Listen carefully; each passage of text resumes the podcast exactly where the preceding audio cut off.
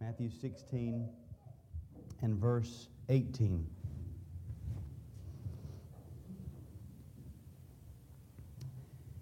And I tell you, you are Peter, and on this rock I will build my church. And the gates of hell shall not prevail against it. This is the Word of God. Let's pray. Father, we thank you for your Word. We thank you that you are the speaking God and that you have revealed yourself to us in kindness, in mercy, in infinite condescension.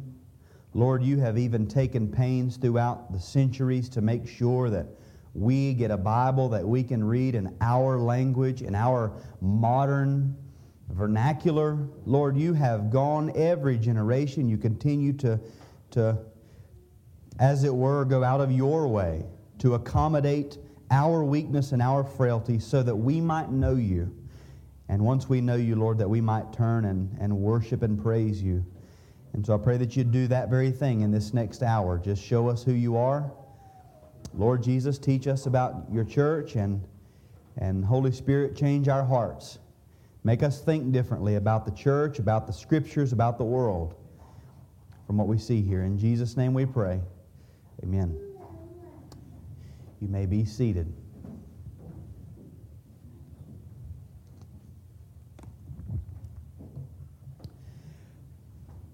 Well, we were approaching a difficult passage in Matthew 24 and 25, the Olivet Discourse. And so, what we've done is we have sort of pulled off the into a rest area for a little bit and we've settled down and we've regrouped and we've the, the picture hopefully we've got out our maps and our we've checked our gps coordinates and we've sort of just made sure we know where we are and that we're all on the same page we all are understanding some of the fundamental ground rules of reading the scriptures not just in every individual verse but reading the scriptures as a whole and what kind of presuppositions we believe, I believe, should be in the forefront of our minds as we come to the Scriptures. I've said many weeks that we don't come to the Scriptures like Peter and Paul came to the Scriptures. We have more than they had. Uh, we have the, what we believe to full, the, the full, complete revelation of God in the Scriptures. We don't need any more. God doesn't need to give us any more. Uh, we, we have what we have, and we need all that we have.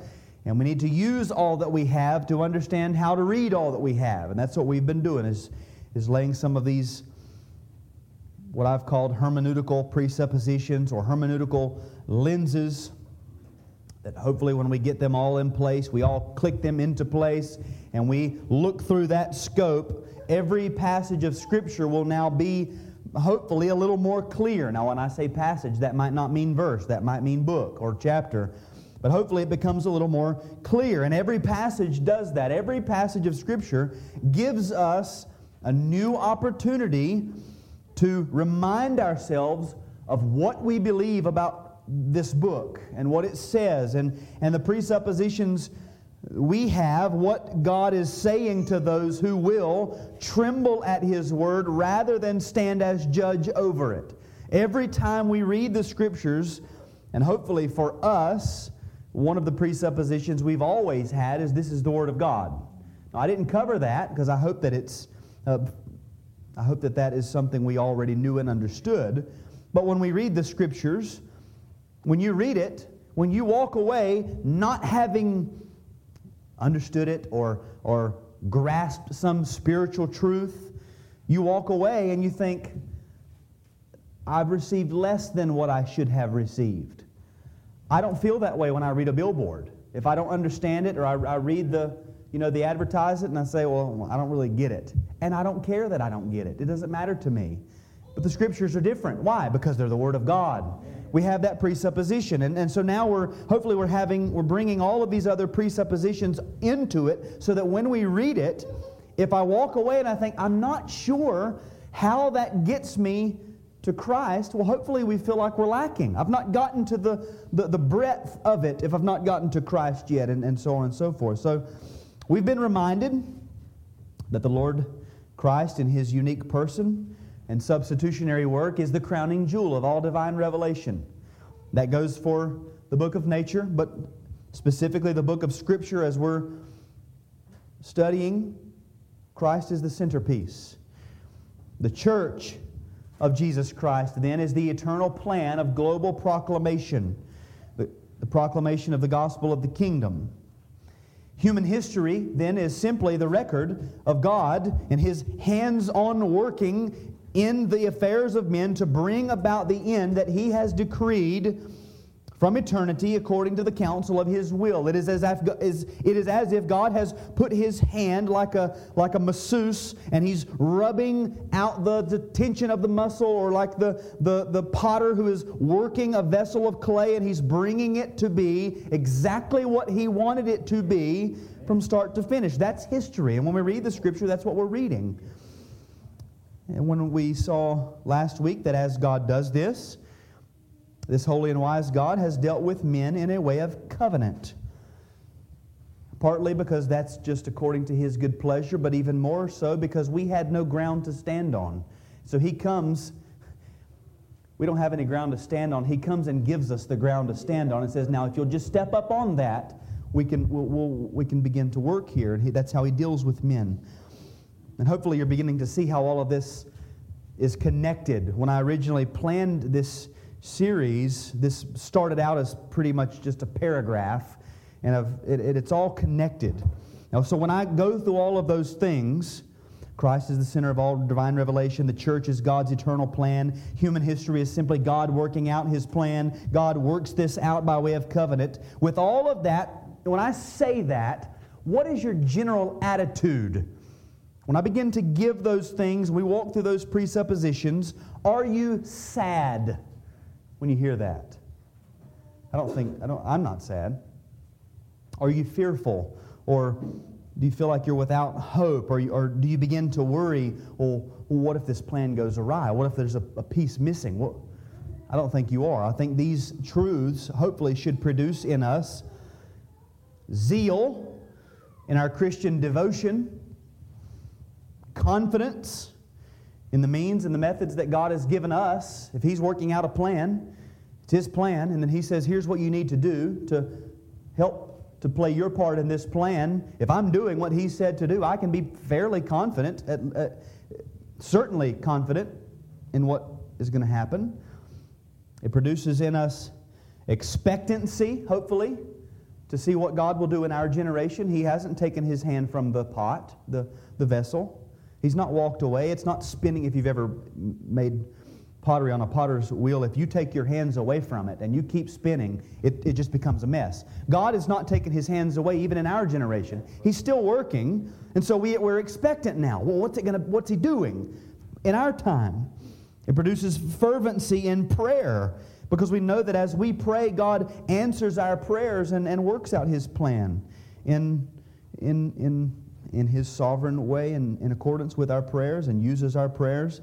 It produces in us diligence to study and prepare ourselves with the sword of the Spirit. If He's working out a plan and, and the church is the plan, and well, we're the church, then we had better be ready to play our part in the plan, to, to get, get able and ready to wield the sword of the Spirit, to sheath it when we need to, to pull it out when we need to, produces in us boldness in proclamation, knowing that his kingdom is forever.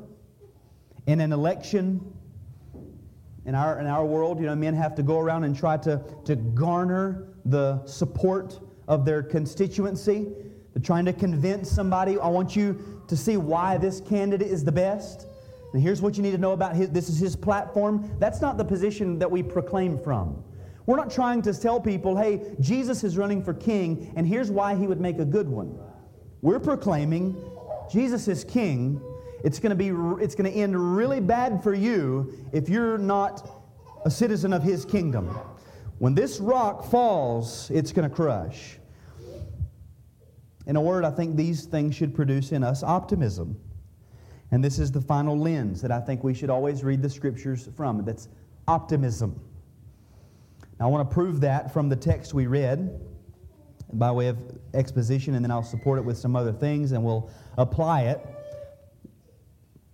I preached this sermon on May 15th, 2016, at the end of our series that we did on ecclesiology and on the church. This was the last sermon, and it was not recorded neither by the computer or by my phone. And so I've, I've, sort of waited for the opportunity to preach it again. I've wanted to. It's always been the back of my head, and um, it's really weird to record preaching a sermon when nobody's here, so I didn't want to do that. So I've reworked it for this series, but the, the, the exegesis is still the same. It's the same truth and sort of the same outline. So look at this verse Matthew 16, 18. I tell you, you are Peter, and on this rock I will build my church, and the gates of hell shall not prevail against it. Now we know the speaker here is the Lord Jesus Christ. We've already seen he's the centerpiece of all divine revelation. He's He's truly God and truly man for all eternity. When you speak of the incarnation of Christ's humanity, don't use past tense verbs. Uh, Christ, Christ was truly man and truly God. He is, right now, truly God and truly man. This is who's speaking, the, the founder of the church. The audience here directly is Peter. Peter had answered and spoken up on behalf of the apostles of Christ, who are the seed of the New Testament church. And now Christ addresses back to Peter, but still, I believe, addressing all of the apostles. The subject matter is the founding of the New Testament church. You are Peter, and on this rock I will build my church. That's the primary assertion in this verse. I will build my church. Secondary assertion the gates of hell shall not prevail against it. Now, it's that last phrase that I want to focus on. The gates of hell shall not prevail against it. And I'll open it up under two headings. Number one, the enemy of creation, and number two, the endurance of the church. And again, the goal is that you will see that we should be optimistic. So, number one, the enemy of creation. The Lord Jesus says, The gates of hell shall not prevail against it. Now, when we see the word hell in English, to us we immediately begin to think of the lake of fire and sulfur, the place of eternal conscious torment under the everlasting wrath of God and yet away from the presence, the good and benevolent presence of God, the place where all of the wicked will spend their eternity paying their debts that they owe to God. That's what we think of when we see the word hell, but the word translated hell in our in the English Standard Version is the word Hades. And the word Hades was just the abode of the dead. It does not have reference to the moral character of the dead people. It doesn't necessarily always mean a good place. It doesn't necessarily always mean a bad place or the place where bad people go or the place where good people go. It's just the place of the dead. We use phrases like, they passed away or they're no longer with us. Well, you got to give me more than that. You know, you're thinking something. Well, that's the kind of how this word Hades is. The same as the Old Testament word Sheol, it doesn't always mean good or bad. Jacob said, My gray hairs will go down to Sheol. He wasn't saying I'm going to hell. He wasn't saying I'm going to heaven. He's just saying I'm going to the place where the dead people go. So it's the place where dead people go. The gates are the entryway into a city. If you've got a wall all the way around the city, nobody's coming in. Nobody's getting out. But if you find the gate, that's how you get in and that's how you get out. And so the gates of hell or the gates of Hades just means the entryway into the abode or the dwelling place of the dead. Now, I tried this with my family last night and it, it took a little bit, took a little bit of pulling.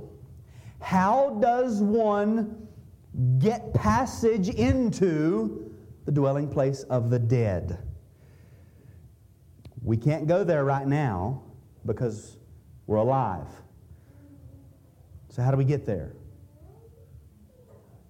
You die. You, gotta, you have to die. You have to die to get to the place where the dead people go.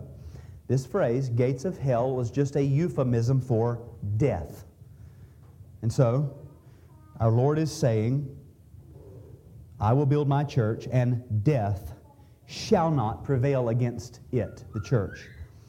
Now, why does Jesus make it a point to say, death will not prevail against the church? Why would he not say, the devil will not prevail against the church, or Uh, sin will not prevail against the church, or the world will never prevail against the church. Why does he say death? Well, I think it's because death has always been, from the beginning of creation, has always been the enemy of all of creation. In the Garden of Eden, God told Adam, In the day that you eat of it, you shall surely die. That was the curse upon disobedience death. Now, Adam didn't immediately physically die. He eventually did, but he immediately was spiritually dead before the Lord. In Genesis 3:17 because of Adam's sin, the ground of the earth is cursed again because of sin. Because of sin, the grass withers and the flower fades. Paul says in Romans 8:20, creation was subjected to futility, not willingly, but because of him who subjected it. God brought a curse on the creation. And Isaiah 51 and verse 6 says, The heavens vanish like smoke, the earth will wear out like a garment, and they who dwell in it will die in like manner. In other words, because of Eden, because of the fall of sin, all people are cursed and will die physically, they're born spiritually dead. Those who remain in that condition will die eternally. They will experience the eternal death of hell. And all of creation is cursed by sin and doomed to fade away, to die, experience that death because of sin. After the Garden of Eden in Genesis chapter 4, Cain kills Abel. Sin spread to the next generation, and death went to the next generation. In Genesis chapter 5, eight times. And he died. And he died.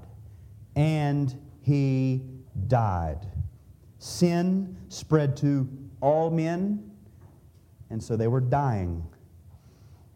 Paul would say, Sin entered the world through one man, and death through sin. Therefore, death spread to all men because all sinned in Adam. And in verse 17 of the same chapter, he says, Because of one man's trespass, death reigned through that one man. Death reigned on the earth. Death was promised to Adam. If you eat, you will surely die. It spread to all men, and it's just carrying out its orders. And it's spreading to every person from Adam's loins, physically and spiritually. Ephesians 2 1, you are you were dead in your trespasses and in sins. Spiritual death, physical death are the immediate consequences of Adam's sin, and death now reigns over all of creation physically, spiritually, all of the sons of Adam, and the very place, the, the ball of dirt on which we dwell, is being engulfed in death. Death is the great equalizer. Death respects no one, death respects no thing. Death will eventually come to all people and all things. Death tears down and destroys. Death rips children from their parents. Death rips parents from their children, leaving orphans on the earth. If there's a case of suffering or torture, we'll say things like, well, it's better that they went on. They're no longer suffering, but death still won. We wouldn't say, I'm glad they're no longer suffering and I'm glad they're not with us anymore. Death still won. I think Voddie Baucham says, Death is always an enemy, never a friend. For the believer, it might usher us into goodness and blessing, but it's never a friend. Men can exercise, eat right all of their days. Death will win someday, it will still find you. The most beautiful people of all of the human race will eventually wrinkle up and, and rot. The most athletic people in all of humanity, all, of, all over the earth, their bodies will slow down, their muscles will stiffen up, and they will die. We pour the deepest concrete that we can pour, and it will corrode eventually. We plant the most beautiful flowers, and they will wither. Train up the world's greatest racehorse. Eventually, you will have to turn it out to pasture, and it will die. Practice routine maintenance on the best foreign made vehicle you can find, and eventually it will rust. Everything is under the dominion of sin. Everything. All that we can see and touch and know is doomed to fade away. Your most prized possessions will rot. My children are on a, a rotation with me to the dump so that they can see with their own eyeballs where all of their stuff is going to end up. Scraped up with all the filth and refuse of everyone's trash and pushed into a hole into a truck or crushed into the ground. And I let them watch me throw their old broken toys in there. Some of the stuff, not old and broken yet, but it needs to be gone. And I let them see it. Death comes to everything.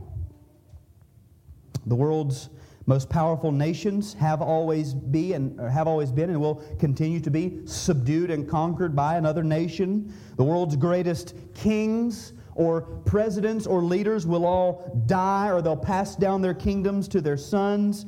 And every time a death takes place, we are reminded of the curse of God on our federal head Adam because of his sin. It's because of sin. We're reminded that every one of us are, are members of Adam's helpless race, tainted with sin in every facet of our being. We are totally, in the totality of our being, depraved, hideously offensive to God, deserving of punishment, destined for death. That's where we're going. Right now, while we sit here, we're dying. We're heading that way, every one of us. In everything we see, death is the enemy of all of creation. Nothing escapes death. Number two, the endurance of the church. Jesus says, The gates of hell shall not prevail against the church.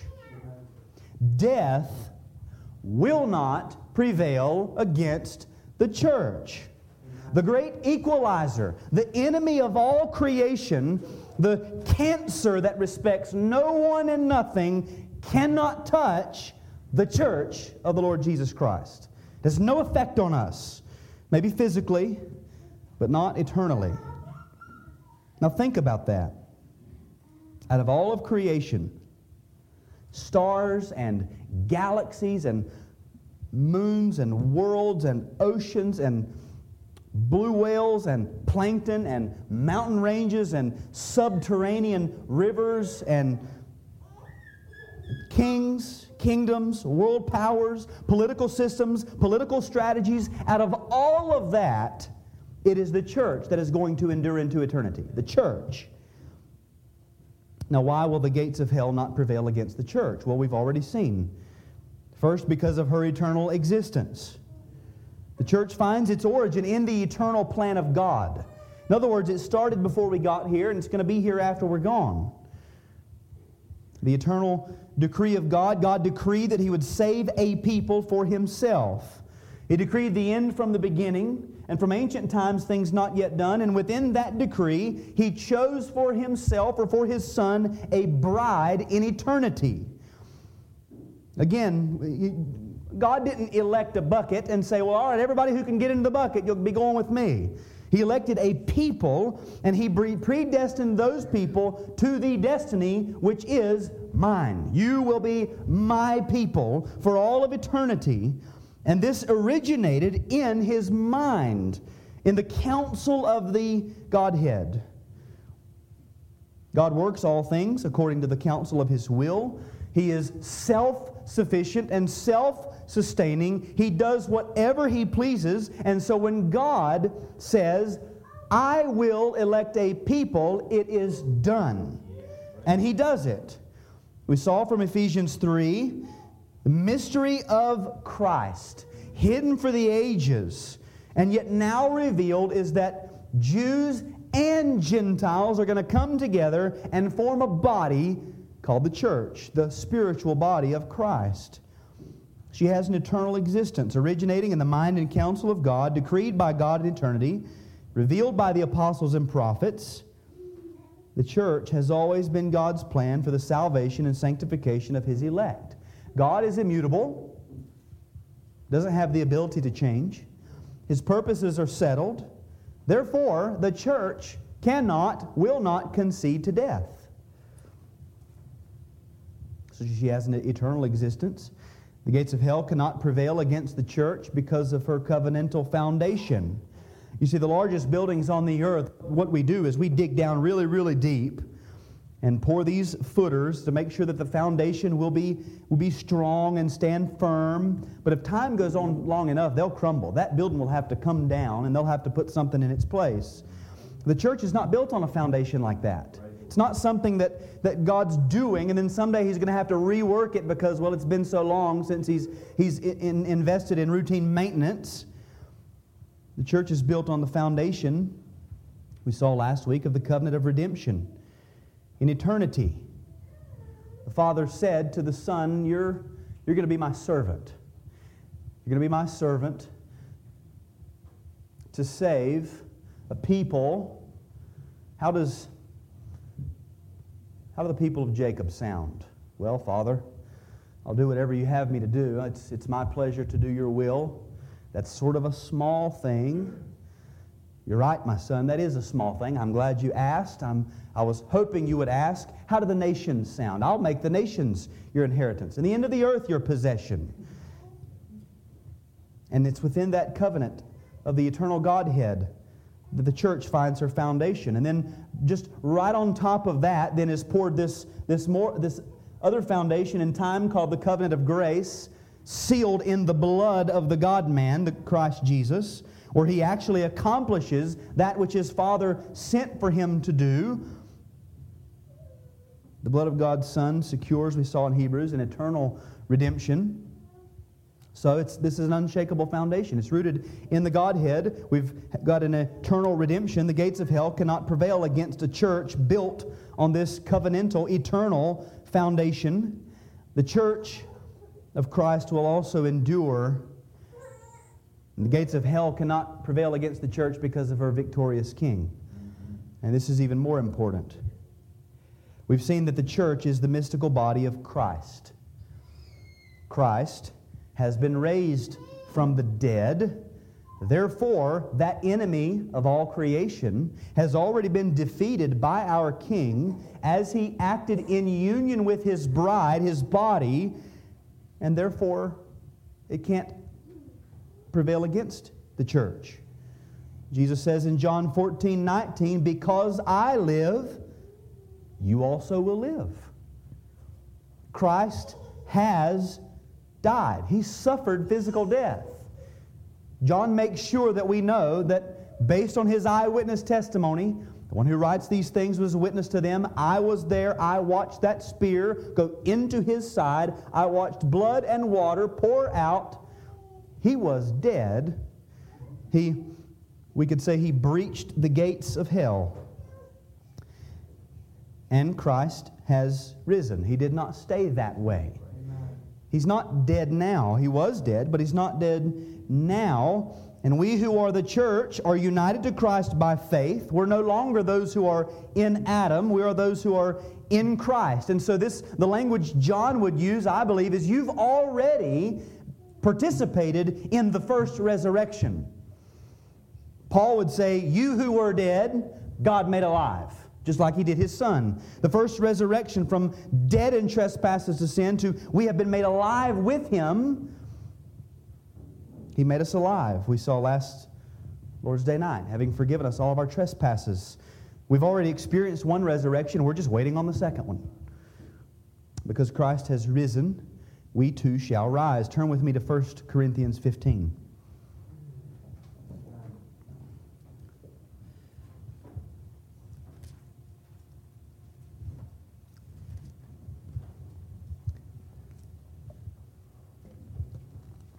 Beginning in verse 51.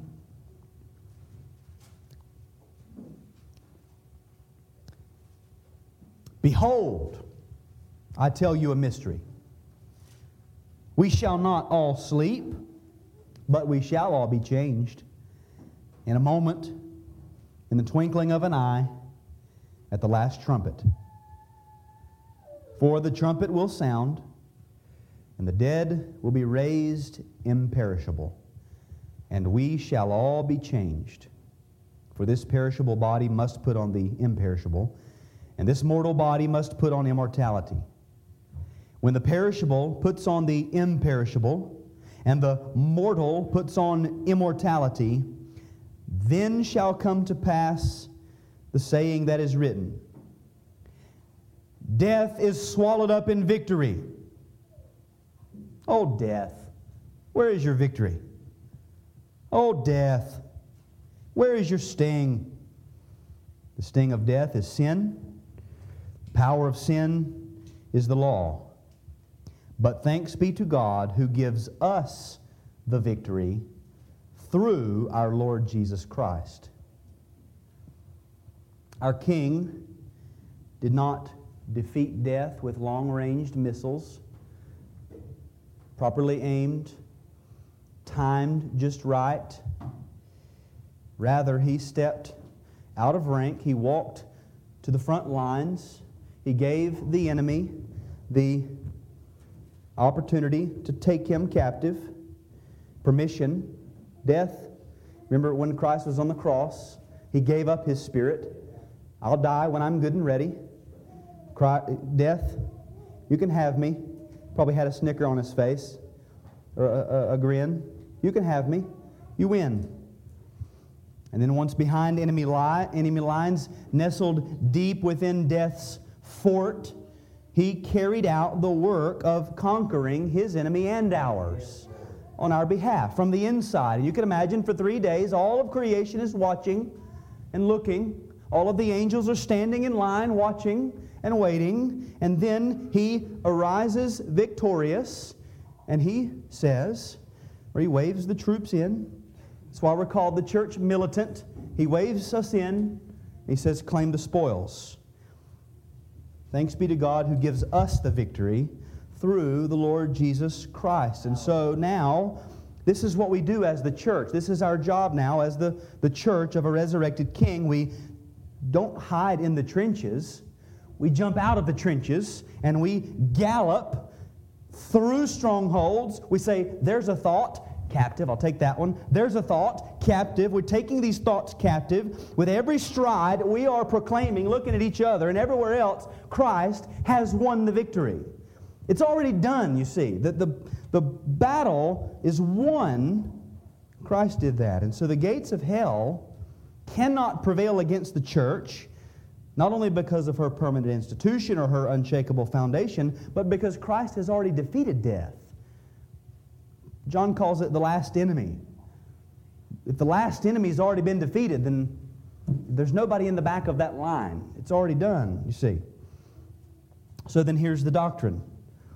As the new covenant community of faith, the church of Jesus Christ should be overtly optimistic in its outlook on the past, present, and future events. Now, let me Open that up a little bit. The New Covenant community of faith is the church of Jesus Christ. Remember the old covenant community came to Mount Sinai, but the new covenant community is Mount Zion, the assembly of the firstborn. This is what the author to the Hebrews says. By his blood, he bought the members of the new covenant. We take the cup. This is my blood of the new covenant. If you drink in this cup, this is the new covenant. That's us. The new covenant community of faith is the church of Jesus Christ. We should be overt or overtly optimistic in our outlook. Overt means excessively or, or inordinately. We should be excessively optimistic. Not just kinda, you know, sometimes we talk about the resurrection, and that gets me sort of excited when you talk about that. All the time, excessively optimistic. If worldlings around us cannot pipe down about the latest election, and they can't help themselves but put a sign in the yard to let us know who they're voting for and who we should vote for, and they don't rest easy until their man is in office, then should we not at least be equally as adamant about who we know is the king, if not more so? And he's not king, again, by, by election or popular opinion poll. He was born king of the Jews. By, his, by right of birth, he is king. Why does it bother the men of the world so much when their color doesn't, you know, cover the, the majority of the map? But they just get tore up. They fret so much. Who's going to get this office? And who's going to get that office? Professing Christians sit and bite their nails about the whatever the latest legal action is against Christians. And I know there are good people who work, like the Christian Action League, who help pastors get out of prison and, and help churches, and they want to call us and they want to get us to. It's good to be wise and to be smart. But most of these people, it seems, are convinced in their own hearts that the kingdoms of this world are supreme. What are we going to do if a man gets put in prison?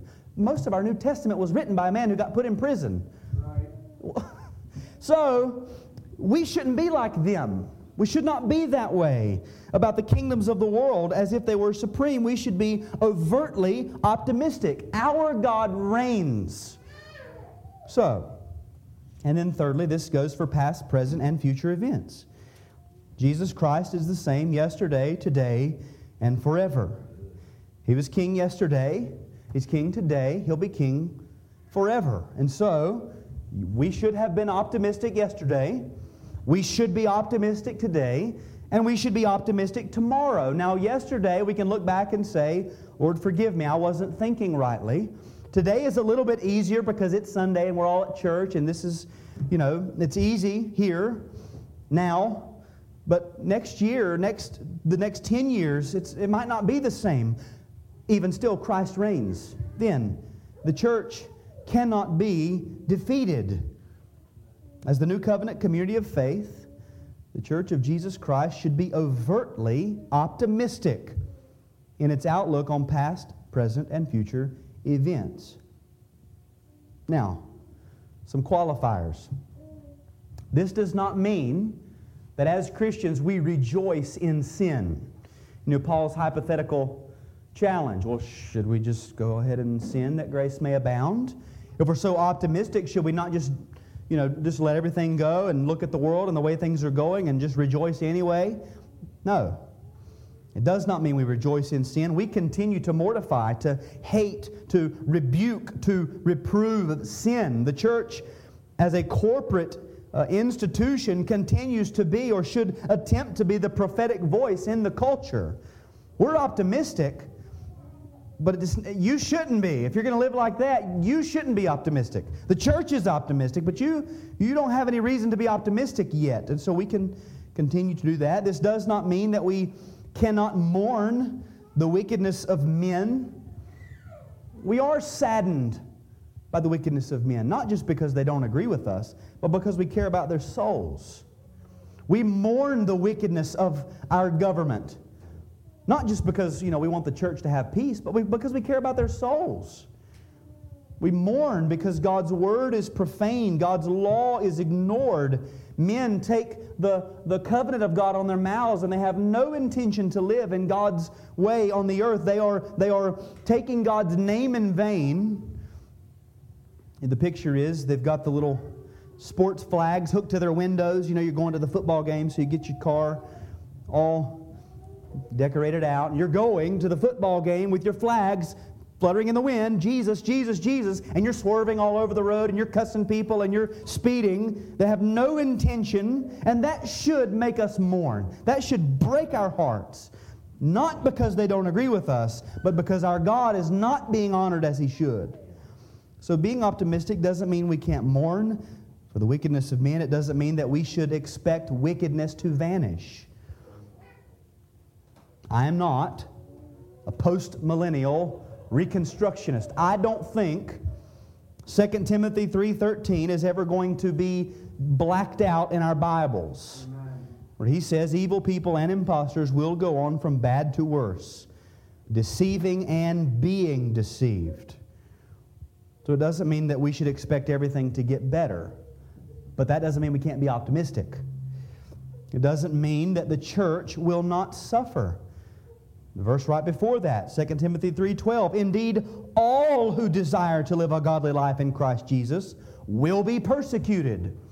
It doesn't say dot dot dot until you get all of the governments of the world to Christianize and then usher in, you know, the, the utopian kingdom. Until that point, well, no, he says all who desire to live a godly life in Christ Jesus will be persecuted, and evil people and impostors will go on from bad to worse deceiving and being deceived. That is the condition of the, the, the, the, present age.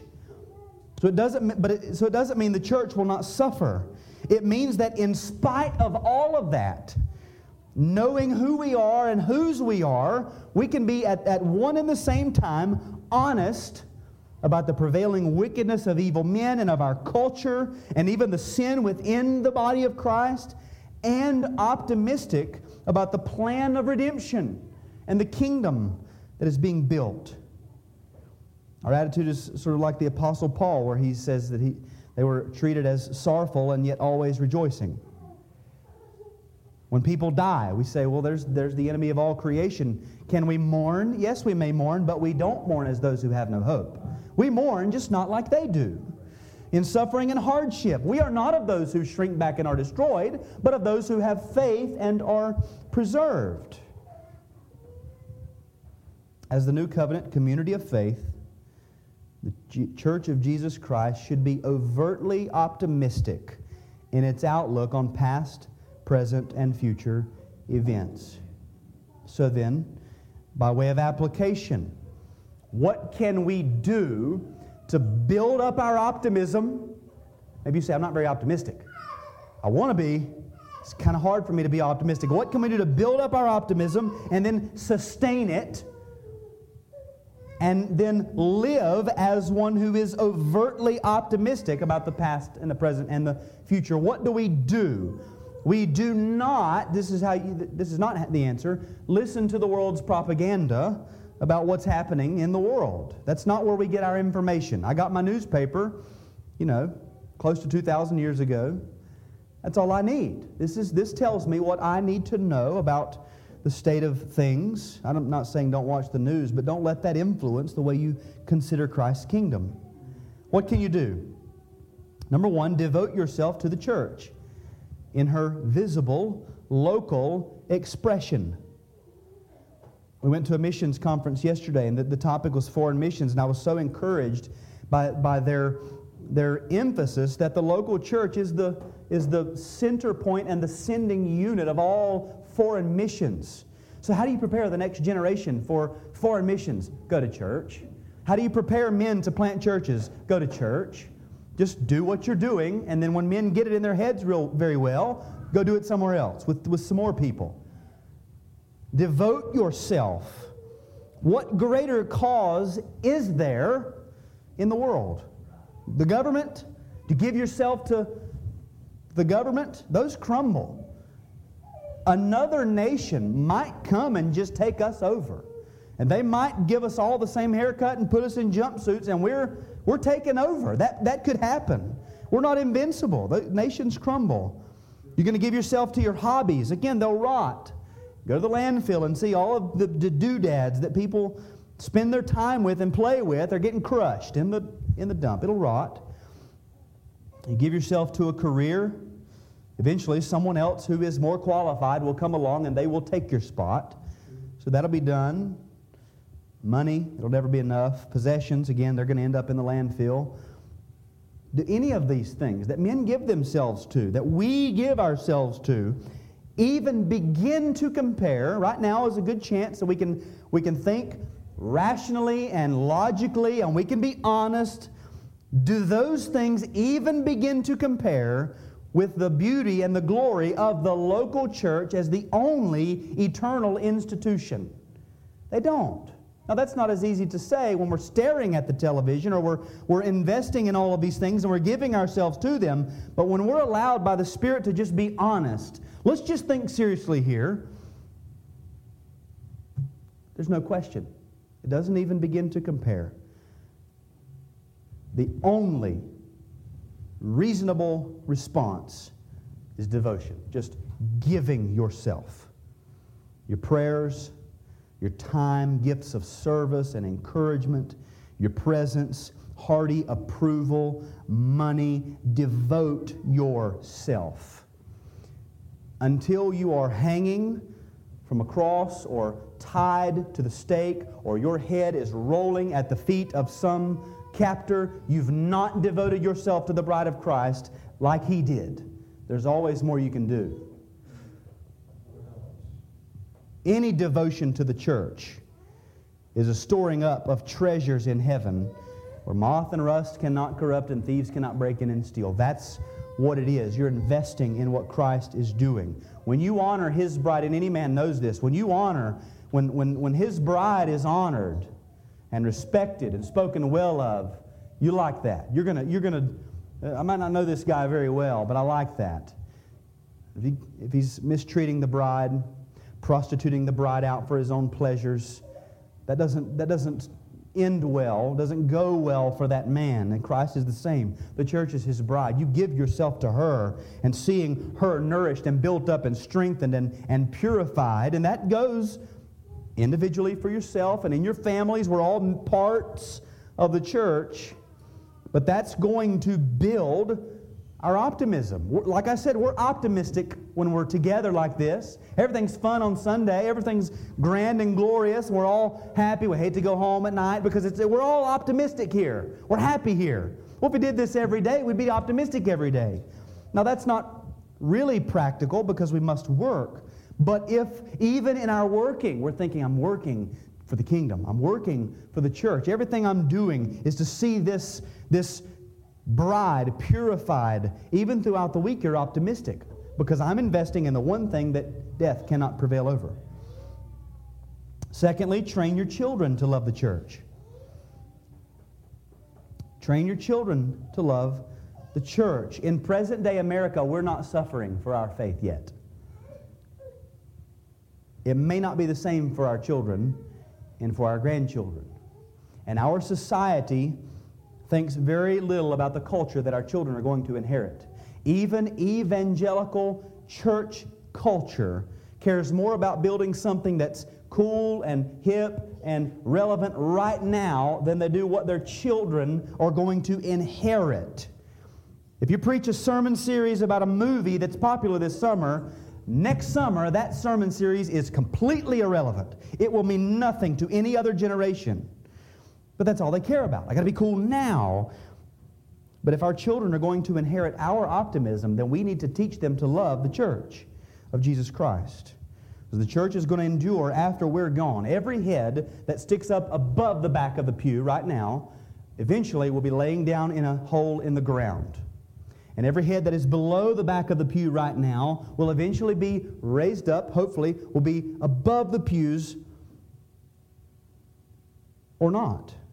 Are they going to be here? Are they not going to be here? What's going to happen to Covenant Bible Church when we're gone? So that's what we got to think about when we're, we're talking about you know, young church and what the future holds for us. Will there be a confessional, Orthodox, Reformed Baptist church in this county in 75 years? Will there be a faithful gospel witness in this county in 75 years? We have to prepare our children to be the next generation who's going to fight the fight of faith. We were talking yesterday in the car about they're already saying Europeans, the young people growing up in Europe, they're so beyond post Christian that the children don't even know about the religion their parents rejected. If you can follow that train of thought. Well, we're, we're never far behind Europe. You know, the sun comes from there and over here. That's we're 10 to 15 years, 20 years, and we could be in that same condition where our grandchildren don't even know about the faith their parents rejected. And in that, with that mentality, we may be raising up in our congregation those who will be evangelists, missionaries, shepherds, and teachers to an unreached people group called the Americans. We need to think about that. And that's not to the, not to the um, setting aside of action, foreign missions from where we are, but we just have to plan train our children, train them to love corporate worship. And this is the hard part. This is the most difficult part. It's biblical and it's beneficial, but it's hard. And we begin to, in our minds, we begin to, to long for the meat pots of Egypt, you know? Like, well, this is, this is good, but it really was, it really would be a lot easier if I didn't have my children. I could pay attention longer and things like that. But it's biblical. And so we have to go through that process with every one of them. It's going to be several years where we're training them to love the corporate worship of the church and the meetings of the church. If the next generation is going to carry on the torch, they need to know what the torch is. If we don't even show them what the torch is, then they're going to come up and they're going to say, Well, I mean, what do I do? And so we got to train our children to love corporate worship. If we are truly convinced that the manifold wisdom of God is displayed through the church, then we will order our families accordingly. So it's not just, well, when you get here, well, now let's start getting ready, but even at home, family worship, train your children to love the church. Teach them. This is, this is what the Puritans called little church, a little church in the home. But we're just getting ready for the big church. And this is beneficial, but we're, we're practicing for the big church. And use that language. Tell them we're practicing for big church. We're getting ready. We're learning. When somebody's reading the scriptures, you don't talk, you listen. Now that, again, that takes a while. It's difficult, but we, we train our children to love the church. Number three, in a world that promises no safe haven for the church, prepare for eternity. None of these truths promise a safe haven for the church. They don't promise that we're going to be safe or secure. It's the, in the everlasting arms of Jesus that we're safe and secure, right? The Bible paints a different picture, even from the earliest days, even in Matthew 24. It's not going to be easy. You're, you don't, don't plan on being safe. Don't plan on being secure in this life. Many are going to suffer. In our world today, they, the, the statement that I hear over and over is that Christians are being persecuted now more than ever around the world. That's not abnormal, that's to be expected. We shouldn't expect safety or security or prominence or power. Jesus, well, the Hebrews 13, 12 to 14, Jesus suffered outside the gate in order to sanctify the people through his own blood. Therefore, let us go to him outside the camp and bear the reproach he endured. For here we have no lasting city, but we seek the city that is to come. We're looking for that eternal city. If we are trying to build a city here that exists somehow without bearing the reproach Christ bore on this earth, we're not living according to this. Christ suffered outside the camp, so then we, we don't say, well, good, come back in and make everything better inside the camp. No, we go outside the camp and we suffer with him. And that's to be expected. The world promises no security, and so we then need to be preparing for eternity. Let me paint you a picture of that. Someday, every single believer from every single local church body will reunite at the wedding supper of the Lamb. Every Christian from every church that has ever existed will gather. Death will be no more.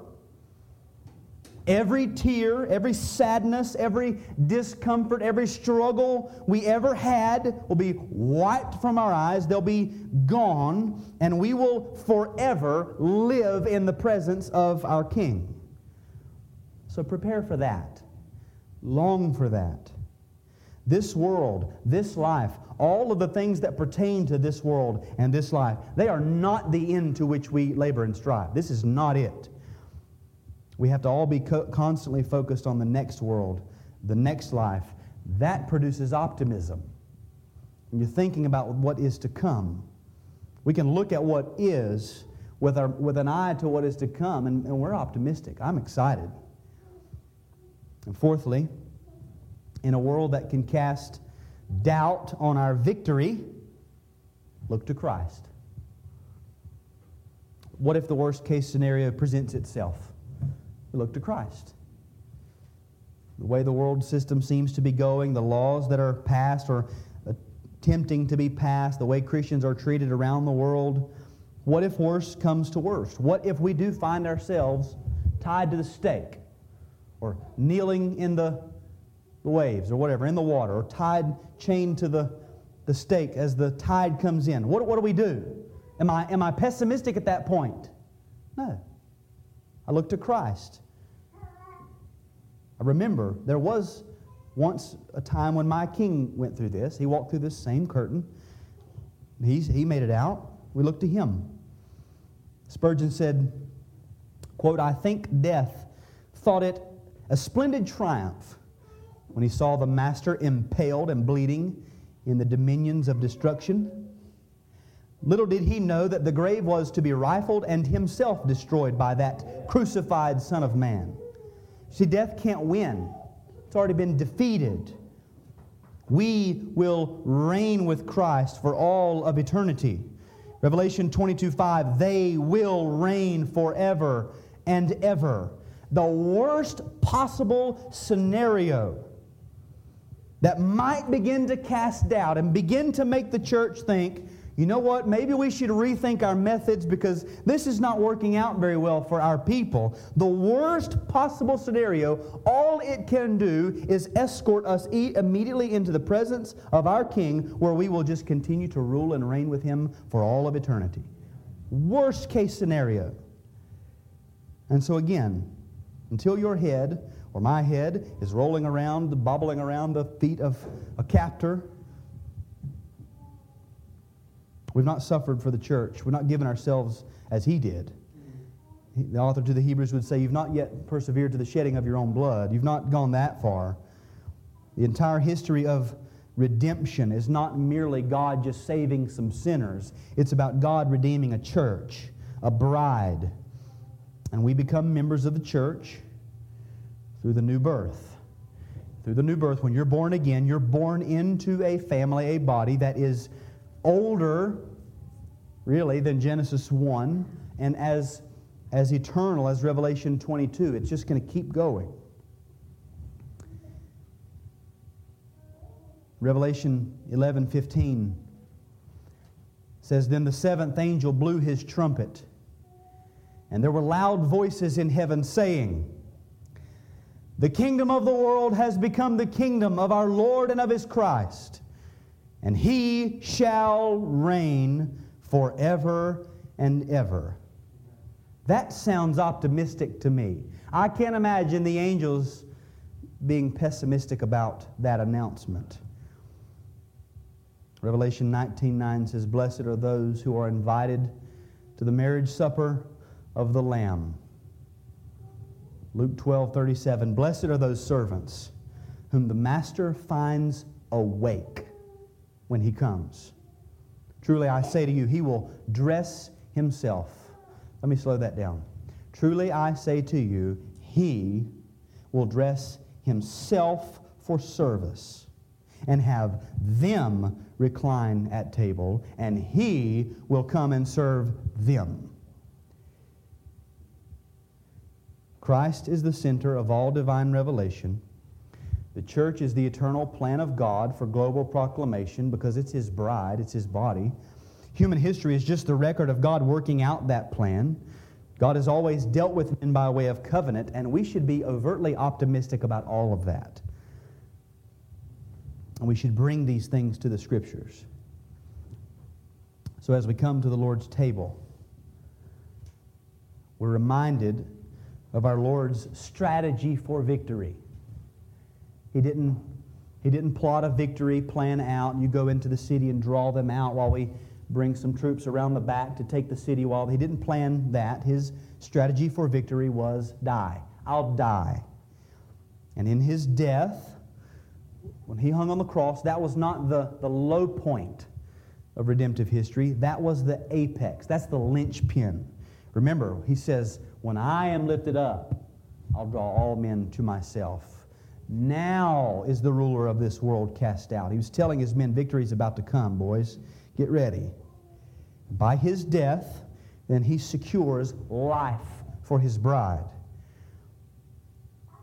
So take a couple minutes and think about that with optimism, and then we'll come to the table.